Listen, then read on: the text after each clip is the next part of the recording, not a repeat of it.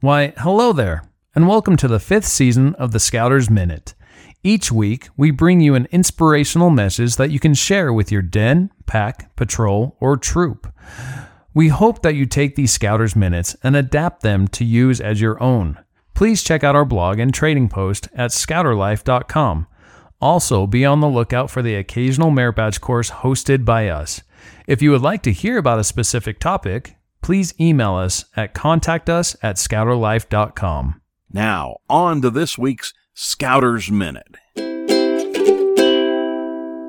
This Scouters Minute is a redo from back before I had this podcast in 2018. This redo also seems very fitting for today, since Lord Robert Baden Powell left this earth on January 8, 1941, that we reflect on some of his quotes. Now, I realize that most of his quotes here do not include girls, even though Baden Powell assisted with the beginnings of the Girl Guides. That's because this was back in the early days of the Boy Scouts and the Boy Scouts of America with only boy membership. With that being said, you could apply girl for most of these and they would be applicable. So, without any further ado, here are some of the awesome things that this great man said. We must change, boys, from a what can I get to a what can I give attitude. The code of the knight is still the code of the gentleman today. The real way to gain happiness is to give it to others. In scouting, you are combating the brooding of selfishness. Scoutmasters deal with the individual boy rather than with the mass. A boy on joining wants to begin scouting right away. A fisherman does not bait his hook with food he likes, he uses food the fish likes. So with boys. Scouting is a man's job cut down to a boy's size. Scouting is a game for boys under the leadership of boys under the direction of a man. Where is there a boy to whom the call of the wild and the open road does not appeal? It is important to arrange games and competitions so that all scouts of the troop take part. We are not a club or a Sunday school class, but a school of the woods. Fun, fighting, and feeding. These are the three indispensable elements of the boys' world. Scoutmasters need to enter into boys' ambitions. A boy is supremely confident of his own power and dislikes being treated as a child. Boys can see adventure in a dirty old duck puddle, and if the Scoutmaster is a boy's man, he can see it too.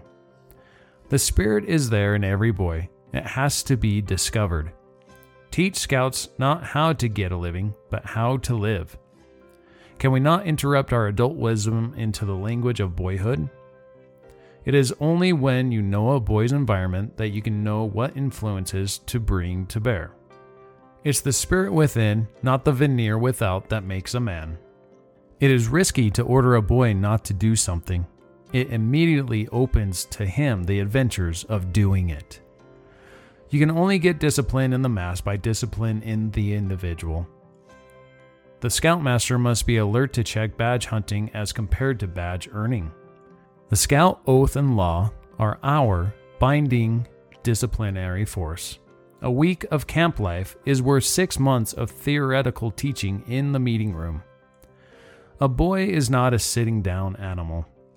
Vigorous scout games are the best form of physical education because most of them bring in moral education. A boy is naturally full of humor. An individual step in character training is to put responsibility on the individual. When a boy finds someone who takes an interest in him, he responds and follows. The sport of scouting is to find the good in every boy and develop it. Success in training the boy depends largely on the Scoutmaster's own personal example. Correcting bad habits cannot be done by forbidding or punishment. Show me a poorly uniformed troop, and I'll show you a poorly uniformed leader. The more responsibility the Scoutmaster gives his patrol leaders, the more they will respond. The Scoutmaster teaches boys to play the game by doing so himself. Oh God, help me to win. But in thy wisdom, if thou willest me not to win, then, O God, make me a good loser. In scouting, a boy is encouraged to educate himself instead of being instructed.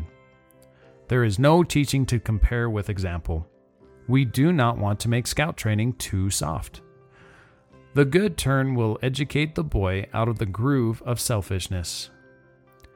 When you want a thing done, don't do it yourself is a good motto for Scoutmasters.